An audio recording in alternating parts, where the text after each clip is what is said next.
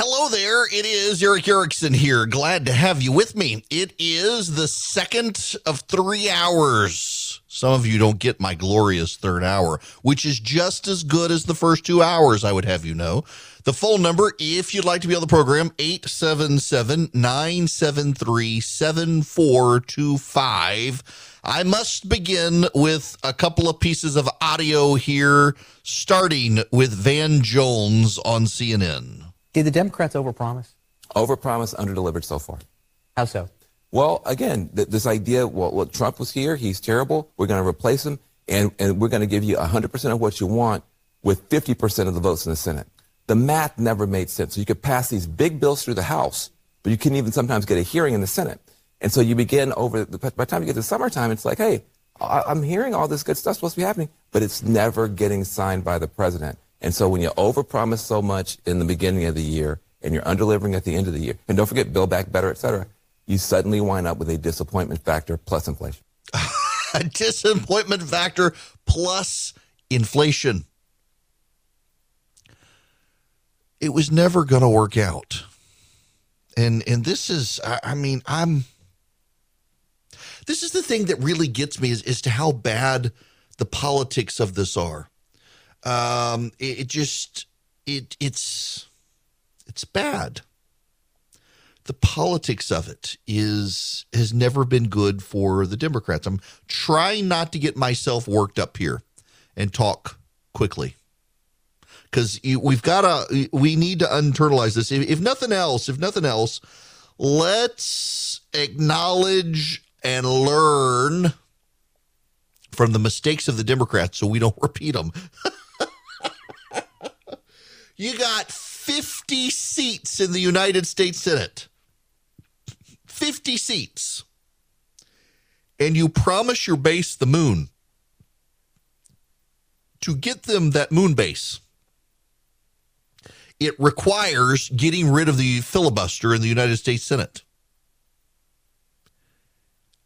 It was never going to happen. Can we just review for just a moment, please? Let, let, let's let's review. They were going to pass the Equality Act that would essentially make uh, transgender people a protected class in federal law. They were going to pass the For the People Act that would be a federal takeover of elections in the United States and ban gerrymandering and require essentially congressional panels to draw the districts. They were going to pass the John Lewis Voting Rights Act, which would restore parts of the Voting Rights Act uh, after the Supreme Court threw stuff out. They were going to pass the Build Back Better plan uh, that was going to stimulate the economy and, and all parts of the economy child care, health care, elder care, care for everyone. They were going to pass the Green New Deal. They were going to do all of these things, all of these things. And we got a review. That that that was the agenda. Now let's review what happened. In 2020, Donald Trump lost. But the Democrats lost too. We all got focused on on Joe Biden winning, whether you think it was stolen or not. It was amazing they could steal that one and not the rest of them. Uh, the Democrats got brutalized down ballot. They were expecting a Democrat wave. If you remember, there were a number of media outlets, and I was giving you these reports on air. They were looking at the internal polling. The Republicans weren't sharing their internal polling. And by the way, a lot of the Republican internal polling was as wrong as the Democrat internal polling. They were bracing for an epic Democratic wave. I will never forget, I got a call from a dear friend of mine who's in Congress. He said, My polling shows I'm going to lose. I don't see it on the ground, but the polling shows I'm going to lose. It would have been bad if he lost, given who he was running against. And he dominated in the election. People thought the Democrats were going to have a massive wave, and the Democrats internalized that wave. And what actually happened? They came within five seats of losing their majority. Nobody saw it coming. I don't care if your Republican friend says they saw it coming. Nobody saw it coming. The Republican internal polling, they were bracing for impact. The NRCC, they were bracing for impact. Everybody was bracing for devastation. And my gosh, the GOP nearly took back the House of Representatives. And then came the Senate, two runoffs in Georgia. Now, I need to explain to you this for those of you not in Georgia listening, because this kind of sticks in my craw. You had Kelly Loeffler and David Perdue against uh, Loeffler was running against Warnock. Perdue was running against Ossoff. Loeffler, of course, famously had Doug Collins decide to run against her. Had Doug Collins not run against her, she probably would have won, and the Republicans would have saved the Senate. Uh, but given the margin in that um, jungle primary, they call it, uh, Loeffler would have won had Doug Collins not been in the race. But Collins got in. It forced Loeffler into a runoff with Warnock and Warnock won. He ran a bunch of really, frankly, delightfully good ads. He loved puppies. He loved people. He was carried. He was bastard. Now, you and I can say he's a progressive left wing hack, but people loved his ads. And what you and I didn't realize at the time is that Warnock had 75 ads. 75. And it depended on who you are, what you were seeing, because Warnock internalized something the GOP missed. Loeffler, by the way, to compete with him, had I think two or three of these ads. Not her fault; it was her team. They didn't understand what they were dealing with. Warnock understood. More and more people are watching television online, streaming. They're not watching it on on your standard cable package anymore. And so Warnock had about 75 variations of his ad. If you were a black farmer in South Georgia, you saw that uh, the agriculture department had historically discriminated against black farmers and he was going to make it right. If you were a white farmer in South Georgia, he was going to talk about what he was going to do to help you. If you were a black person in Atlanta, he talked about gentrification and civil rights. If you were a white person in Middle Georgia, he talked about you don't have to worry, I'm not going to steal your guns.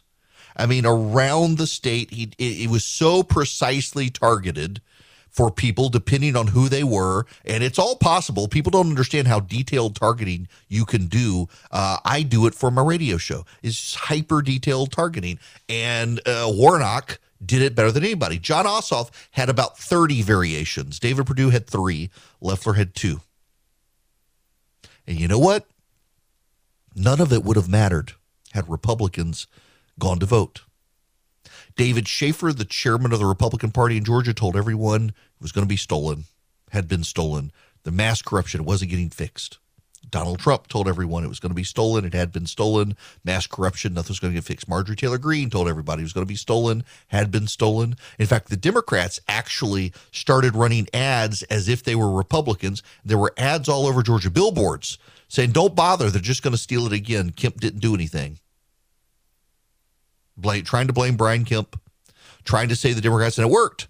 427,205 Republicans. So 700,000 people who voted on election day in November 2020 in Georgia did not go vote in that runoff. And of that 700,000, 427,205 of them were hard Republicans. How do we know this? You can look at the people who voted in November look at if they voted or not in no, in in January and you can see are these people high propensity voters? They were overwhelmingly high propensity, which means they always vote. And you can look and see do they vote in primaries? Yes, they do. Who do they vote for? 427,000 of them, 205 voted regularly in Republican primaries and they didn't show up. They didn't show up. Jon Ossoff beat David Perdue by 90,000 votes. 427,205 Republicans didn't show up. The result is the Democrats took the Senate. So they took the Senate. They took the Senate. But they only got it as a tie, just a tie. They lost almost everything in the House. They won the presidency by really, if we want to be precise with it, about 35,000 votes. Now, let me explain that uh, because they, so Joe Biden got so many more votes. He got millions of more votes than Donald Trump. Yeah, not in the Electoral College. We don't elect the president by the popular vote. We elect the president through the Electoral College. And when you take the votes in the states that he won to get to the Electoral College, he only won by about 35,000 votes.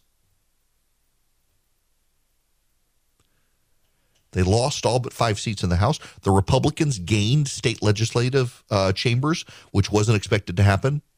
They solidified their control of New Hampshire, which wasn't expected to happen. The Republicans secured seats in Arizona and Minnesota they were expected to lose. It was not a good election for the Democrats. But the Democrats, oh, we beat Trump, we beat Trump. Hallelujah, praise the Lord. We took the Senate. Hallelujah. They didn't look at the underlying data. And so they believe they could get all of this stuff passed. Well, you can't. You know, it, it, here's the thing the, the Democrats have forgotten there are rules to a game. They're playing Calvinball. You got Calvinball out there with the, the Democrats now, and um, it's just it, it's they they think they can write the rules as they go along, and because they think the, they can they can uh, write the rules as they go along, they think that the rules don't apply to them. And so they ignore the Electoral College. They ignore the Senate rules. They ignore all of this stuff, and it's gotten them to a part where they promised the moon to their base, and they couldn't actually deliver it. They couldn't actually do it. They've got 50 seats in the Senate. Molly emailed me and said there are 100 seats in the U.S. Senate rather than the 50 that Erick stated on a show. No, no, no, no. I'm talking about the Democrats' seats. They've got 50 seats in the Senate. Yes, there are 100 seats in the Senate, and it's 50 50. The Democrats have 50 seats in the Senate. They can't get past, well, you need 60 votes in the Senate to cut off debate. And they've only got 50. They can't do it but yet they promised the Voting Rights Act and they promised the, um, the, the For the People Act and the Equality Act and the Build Back Better and the Green New Deal, and so their base is furious with them because they said they could do it and they couldn't do it. They can't do it. They don't have the votes to do it. And the result is now that the Democratic base is dissatisfied. 75% of Republicans who voted in 2020 say they will show up on election day in 2022. Only 50% of Democrats say the same. Have you heard that? Because it's in the polling. It's in the polling. Voter intensity matters. 50% of Democrats are ready to go back and vote two years after they, they got Joe Biden. 75% of Republicans are. It's the way it always works in midterms. It's a big deal you can't you've got to be realistic in setting your expectations. And this is where the democrats have the biggest problem. They never set expectations right. They never went out to their voters and said hey you got to fight for us in 2022 to get this stuff done because we don't have the numbers. And now what's compounding the problem and the great freakout is beginning oh we're going to get into the great freakout here in just a minute. What's really got them in the great freakout all of a sudden is they realize 2024 is worse for them when it comes to the senate. It's worse for them they could get to a filibuster proof Republican majority now. After thinking that they could they could give their base the moon, they can't. They can't. And now the Republicans could probably take it all back in two years with a filibuster proof Senate and potentially get the White House because Joe Biden's damaged goods. Now, we can't speculate that far off because remember, in 2010, Barack Obama was damaged goods and he beat Mitt Romney. So you don't want, want can't go that far. But it's not looking good for them. And their base is so demoralized right now. You can't promise your base the moon when you're only at a tie in the Senate. That's the moral of the story here. And it's one that Democrats used to know. And my gosh, Chuck Schumer is a terrible Senate Majority Leader, isn't he? Hello there. It is Erick Erickson here. The phone number is 877 973 7425. If you'd like to be on the program, I think I want to go take a phone call real quick uh, from Jack. Welcome to the program, Jack. How are you? I'm fine. Uh, I've got uh, 35, 40 years experience as an engineer in the utilities, three major utilities. And bottom line is the utilities depend on the night time to uh, repair their power plants and the, the low peak at night. All this push for electric vehicles is going to obviate that, and we're going to come up short in the ability to charge the electric vehicles at home at night. You can't store the energy from the uh, solar panels and the uh, windmills uh, cost effectively anywhere in the near future, and uh, uh, that scares the utility. So uh, that's what's happening inside the utility industry. Yeah, you know, I'm glad you say that, Jack, because uh, there is a where is this? I saw it the other day, uh, Doomberg. Um, There, there's a a plan uh, by a company to build a giant um, power grid in Morocco. Now, fo- follow along with me here. They want to build a Yeah. giant power grid in Morocco powered by wind and solar, and then run a cable from Morocco under under the sea, run a cable all the way to Great Britain for continuous power. And one of the things they want to do is build a giant battery to store the excess power so at night if there's no wind and no solar they can continue to flow the power to great britain to offset uh, the equivalent of new two nuclear power plants. Now the technology doesn't exist to build that length of cable. Uh, the technology doesn't exist to build that major battery pack but at least it's a realistic recognition of the fact that you can't store right now in any sort of efficiency the battery power needed or the power needed to transmit at night when the the rest of the grid is down. It just doesn't exist. We don't have the battery capabilities at this point and and the amount of battery that they want to build just doesn't exist um, while upgrading the uh, while upgrading renewable energy reliability from intermittent to baseload is interesting and essential, how it's called Xlinks seeks to achieve this milestone is a classic example of an exception that proves the rule. That a project such as this needs a high and consistent solar incident, unusually strong and steady nighttime winds, and a massive battery for storage to deliver baseload power lays bare the weakness of other plans, but there's not enough available lithium to build the battery they say they need to store the power they say they need to store. The math doesn't work for a lot of these projects, but the left doesn't. I think they're okay with power out- outages. Remember, so many of them underneath the surface really want to get rid of the roll back the industrial revolution. They're okay if we have days where we just don't have power. I, I really do think they either they haven't thought it through or they're okay with that. Welcome back. It is Erick Erickson here. If you're on the phones, please be patient with me. I intended to get to phone calls right now, but uh, we have some developing news here, and I needed not just to get to it, but to go to an expert on it. Uh, my buddy David Nicholas uh, with Nicholas Wealth Management is an expert on the markets. You see him on Fox Business regularly. Uh, happens to be a friend of mine, so he was very gracious to give up a couple of minutes and be with me by phone. David, how are you? Hey, doing well, Erick. Doing well. Happy to be here.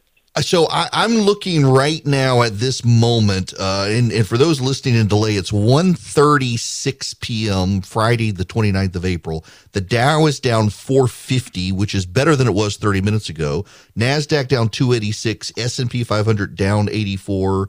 Um, it's just bad. Tech stocks down. Everything seems to be down, other than Facebook. Interestingly enough, uh, what the heck is going on? Yeah, I mean it's been a mess. I mean just just this year has been a, a rough year for stars. I mean we just got the GDP numbers out, Erick, which was not great. So the U.S. economy we actually shrunk 1.4 percent in the first quarter. So you know I've been pretty vocal about my fears that we could be heading for a recession. Well, a recession if we have two negative quarters, well that means we're in a recession. So you, you usually don't know you're in a recession until you're already in one. So well, we've got one quarter that, that's negative growth. So the question really is, are we going to see growth over the summer months? And I've got my concerns. I think the market does as well. So I think you're seeing some selling. You also saw Amazon reported this week. I mean, pretty disappointing numbers out of Amazon. I mean, they they took larger. Rivian is the big electric car name that they own. Rivian got its value cut in half uh, since last year, so they took losses there. They had less people shopping online, so it's it's uh, it, this is going to be rough. There, there's this expression in the market, Erick, that says "sell in May and go away" because all the Wall Street guys they're at their homes in the Hamptons and the markets are thinly traded. But I, I think this is going to be one of the worst summers for the markets that we've probably seen in a very long time. So it's it's definitely concerning if you're investors right now, to say the least. Ugh. Now I, I know that you guys uh, who who are wealth planners and wealth managers, you say you invest for the long term, and yet we have to some degree. I, th- I think younger people in particular get into the market and use it like a casino and try to try to make short term trades that they don't realize the tax implications. And this may probably not be the time to do that. I mean, what what would you advise people right now uh, who are get a little heartburn seeing all this?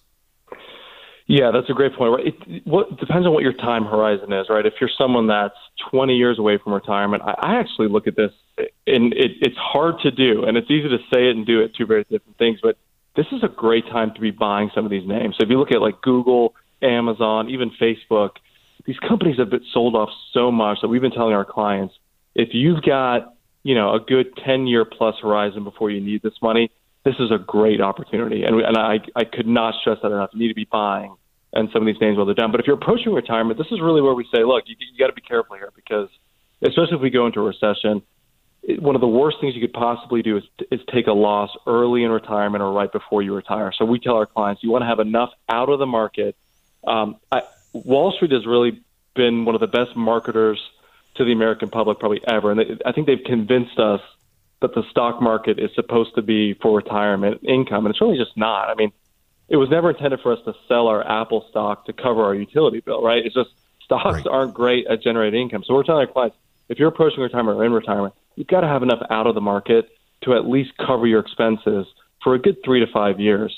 Meaning, you know what your monthly expenses are. If it's five grand a month, ten grand a month, whatever it is, you need that amount out of the market. So whether it's in cash, whether it's in uh, fixed annuities or bonds, something that's not going to give you the type of fluctuation like you would just in the overall market. So if you're young, buy, buy, buy. If you're approaching retirement, you got to take some off the table at this stage.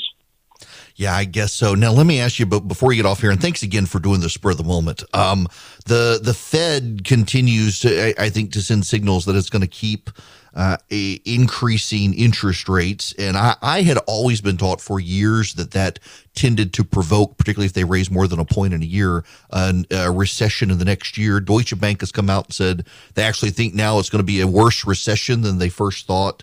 Uh, Bank of America says it's probably not going to be this year; it's next year. They don't know how bad it's going to be, but it it does certainly seem like the horizon in the next year or so seems to be an economic cycle we haven't been in in quite a long time.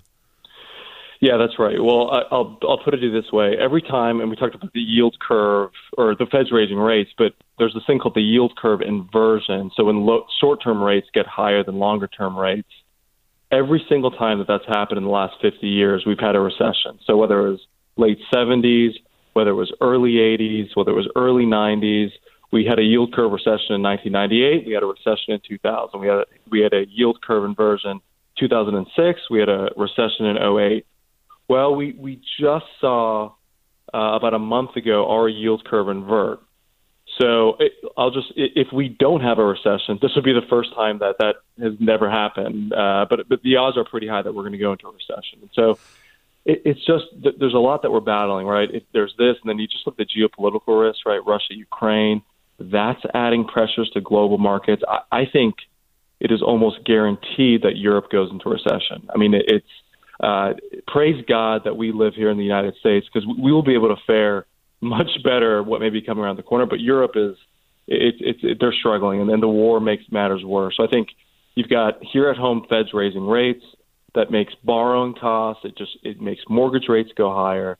Uh, the Feds are intentionally trying to slow down the economy, and this is what I think a lot of people don't realize. What the Fed is doing is they're trying to cause a recession, meaning the the, the way that they're going to tackle inflation is to curb growth to the point where we have a slowing in the economy. so naturally, we expect that. So I, I, you know, if I had to put odds on it, Erick, I would say probably a 50% chance we hit a recession in the next 12 months. I would say it's almost a 90% plus chance that we see a recession in the next 24 months. I mean, it, it's it's not a matter of if; it's just when is it going to happen and how bad is it going to be gosh, right around the time Joe Biden is up for reelection. Oh, oh, oh wow. Yeah. Yeah. All right, listen, I, I, don't want to keep you more than that. Uh, you, have been a Jim to just jump on with me spur of the moment. David, I sure appreciate it. Uh, Nicholas Wealth Management is uh, Dave Nicholas's firm, nicholaswealth.com.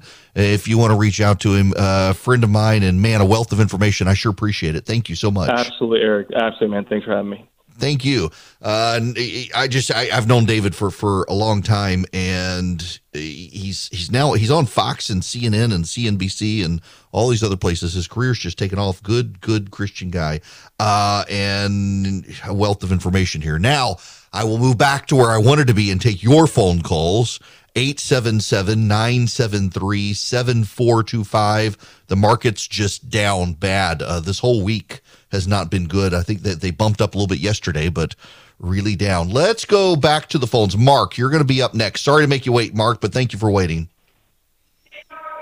Yeah, hi, Erick. Hey, um, you know, almost every show, in some way, indirectly or indirectly, you talk about the kind of the my term is malfeasance of the of the press. Um, and I guess the one thing I I don't understand, most people do things to benefit themselves, but I don't understand what's in it for them. You know, if if President Obama showed them showed them what would happen, you know, once they guide the country towards a socialistic country, you know, that eventually the press will get iced out of things. So I'm I'm just yeah. So so if, if everybody operates in their own self interest, why does it seem like the media is not operating in their self interest? I guess is is that what you're you're getting to? Um, Said much better than I did. uh, okay, so here here's the deal. Um, you and I need to understand that they are at this point, with the exception of Fox, really, and and some of the Wall, the Wall Street Journal editorial page, the media is actually pretty far to the left. Uh, your average member of the media in surveys of reporters is actually closer to Alexandria Ocasio Cortez than to where Joe Biden ran as a Democratic presidential candidate. They're much further left, so they actually think these things are in their best interest. But there's something else going on here as well that's very important for people to understand. Uh, the the owners of the it's it's kind of like radio. Um, I, I, don't, you know, I, I, tell people I forget my monologues. What I say, the, the details. Yes, I, I remember I talked about this the other day. Uh, the the owners of radio these days largely are private equity companies who try to to squeeze as much money out of entities, whether they they live or die and uh, they're they're squeezing money out of radio. Um, and if it dies, it dies. They'll they'll get their money's worth though. Um, and they, they, it's not necessarily that they love the product. And it's very much the same way in major media operations. They don't necessarily, the owners love the product, but the reporters do. The reporters all see themselves as Woodward and Bernstein uh, going after Nixon Watergate. They want their own Watergate. They believe that they are doing something that is a social good and so their social good is far better um, for them. They think than than regardless of trust in the media, they have internalized that your distrust of the media is because of an organized campaign against the media. They have internalized that you don't trust the media because people like Donald Trump have lied about the media. So they look on the polling that shows people don't trust the media anymore, and they interpret it as a sustained campaign by the right to discredit them. And instead of being able to humble themselves and recognize they've screwed up so much people don't trust them, they really do think it's it's disinformation. And again, this all goes back to I didn't intend for this to be a theme today, but the mythologies of people. There are things people tell themselves to sleep well at night. And in doing that, they totally drop the ball.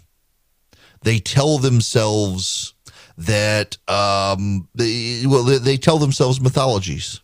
The media looks at their ratings, the media looks at their trust numbers, and the media tells themselves to sleep well at night. It's not us, it's Donald Trump. And that's why we get so much of a lack of self awareness by the press these days, which is deeply unfortunate. Uh, the phone number is 877 973 7425. Let's go back to the phones. Shane, you're going to be up next. Welcome. Uh, thank you, Erick. I had a quick question. Uh, I've been seeing the last several days about Biden and the White House. And like I said, you can pick your three letter government agency putting together this disinformation board uh, regarding, uh, you know, free speech or disinformation. And I was just really wanting to get your opinion on what you think about that and how that would even stand up in court, or what would they even be possibly trying to do that could stand up to any court or any judge when it comes to making laws against the First Amendment. They can't. That's kind of the absurdity here. There's there's really nothing they can do. Now, I will tell you, and and a friend of mine pointed this out earlier that a lot of the actual re- there really is disinformation and misinformation propaganda that came from the Russians in 2016 uh, to try to sow seeds of discontent in the American elections. It wasn't pro Trump or pro Hillary, it was both, and it was anti both and they were spreading stuff on the left to hate the right and spreading stuff on the right to hate the left because the Russians wanted to sow discord in America and get us distracted uh, from what was happening you don't abroad. Think when it comes to somebody say take two Advil and that'll cure COVID, you don't think they're going to go after that? I mean, how far? Well, are they see, no, go? that- this is my- this is my problem, Shane. About, but Yeah, it is the- a slippery slope when you talk about this. Is my last part about it. It is a slippery slope when you talk about free speech and putting agencies in charge of trying to control information. Even if yeah, it's no, online. no, listen. Uh, if you tell someone take two Advil and, and this drop of essential oil is going to cure your cancer, uh, that that happens, and the people who believe it tend to be not so bright. Uh, and the government can't do anything about it, other than the uh, FTC can come after groups selling stuff. The real problem is if the Russian troll factory in in the Kremlin is trying to seed information here in the United States, it would be useful for a Department of Homeland Security to say, "Hey, the Russians are doing this." I don't trust them to be bright enough, smart enough, or competent enough to do that. Instead, what I think is going to happen is they are going to go after the guy who says take two Advil and it works as birth control, and they can't really stop people from being stupid on the internet. I mean, are they already now trying to get Elon Musk to uh, appear before Congress? Oh, I mean, yes. he's buying a private company, and they're trying to pull him up in front of Congress already. Algorithmic justice. Have you heard that phrase? Yes. Um, No. That- yeah, that, that's what uh, Ed Markey, senator from uh, Massachusetts, the other day said. We need to have congressional hearings with Elon Musk because we need algorithmic justice in this country. It is amazing what these people are willing to believe. Now, just so you know, Ed Markey's phrase there means that uh, white people write the algorithms at these companies, and so therefore the computers don't display information about black people. That's his actual claim. Um, it, th- these people aren't bright. Uh, we we are led by dunces, and to some degree, I guess we deserve it if we keep voting for these people. There's no way they can do anything about people's free speech in this country. They just can't. It's unconstitutional. The Supreme Court, left and right, will stop them from doing this. Remember, Barack Obama believed that the right to um, the, free exercise of religion in the Constitution was actually a right to worship for an hour on Sunday. And in a nine to zero decision that even Ruth Bader Ginsburg ruled against him, uh, they said, no, actually, you idiots, it's, it's an actual free exercise of religion. The left doesn't understand the First Amendment. And some people on the right don't anymore either. But really, the left just cannot fathom that we have these rights in the First Amendment. Now, one of the companies that's defending those rights and the Second Amendment rights is Patriot Mobile. And if you will use them as your cell phone provider and you get good coverage, look out of the gate, you get great you get great coverage because they use the same towers everybody else gets uses. So you get um you, you get 5G, you get data, you get voice, you get all the bells and whistles. You can even port your phone number over to Patriot Mobile, and they do great job. You go to uh, patriotmobile.com slash Erick. That's patriotmobile.com slash E R I C K. You'll get free activation with my name. They give a portion of their profits to the conservative movement, and they give you as a customer some great discounts. If you're a veteran, a first responder, if you're a teacher, if you're a gun owner, an NRA member, you get good discounts as well and great quality. You can call them if you want to call them 972 Patriot. They have 100% US based customer service. So you're not talking to Mumbai, you're talking to somewhere in the US. And you get a discount by using my name, Erick Free Activation, 972 Patriot or patriotmobile.com slash Erick. Hello, welcome back. It is Erick Erickson here. Uh, be patient with me on the phones because I've only got about a minute or so. I want to do justice to your phone calls. Uh, y'all can call in 877 973 7425. Uh, NPR Marist has released its polling. Uh, this is something Democrats probably need to pay attention to and fret about. The latest NPR Marist poll has Republicans leading the generic ballot against Democrats uh, and uh, 47 to 44. But in particular, among independents, Republicans lead 45 to 38. Among Hispanic voters 52 to 39. 52% of Hispanic voters want Republicans in charge of, con- of uh, Congress. And now this one 60%. Republicans lead by 60% among parents with children in high school or younger. 60 to 39 parents with kids 18 or younger lead interestingly enough the democrats lead 49 41 among people who don't have kids. Among singles.